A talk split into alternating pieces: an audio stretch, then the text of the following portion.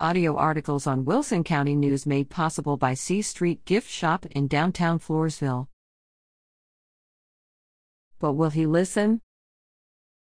Dear Dave, My best friend is having financial problems, and I'm worried about him. He's between jobs now and making less than $600 a month through a part time job. He says he's holding out for his dream job, which is about 10 hours away, but even when he's working full time, he always asks to borrow money or says he's running low. He interviewed for his dream job several months ago, and I haven't got the heart to tell him he was probably passed over for the position.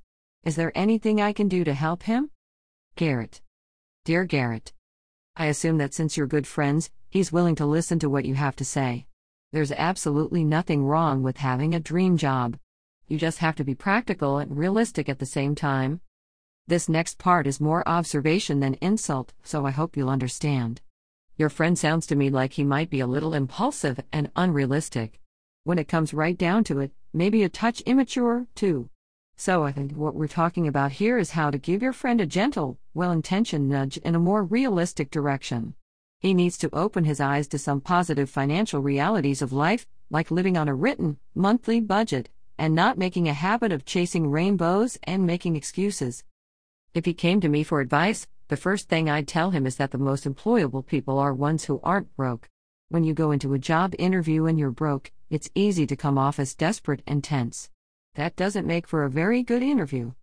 The answer to that, when you're essentially unemployed, is to work any legitimate full time job. At the very least, two, three, or even four part time jobs. Deliver pizzas, wait tables, and mow yards. It doesn't matter what you're doing, as long as you're generating a livable income for yourself. Smile and be professional at whatever you're doing, too. You never know when you might come face to face with your next real employer.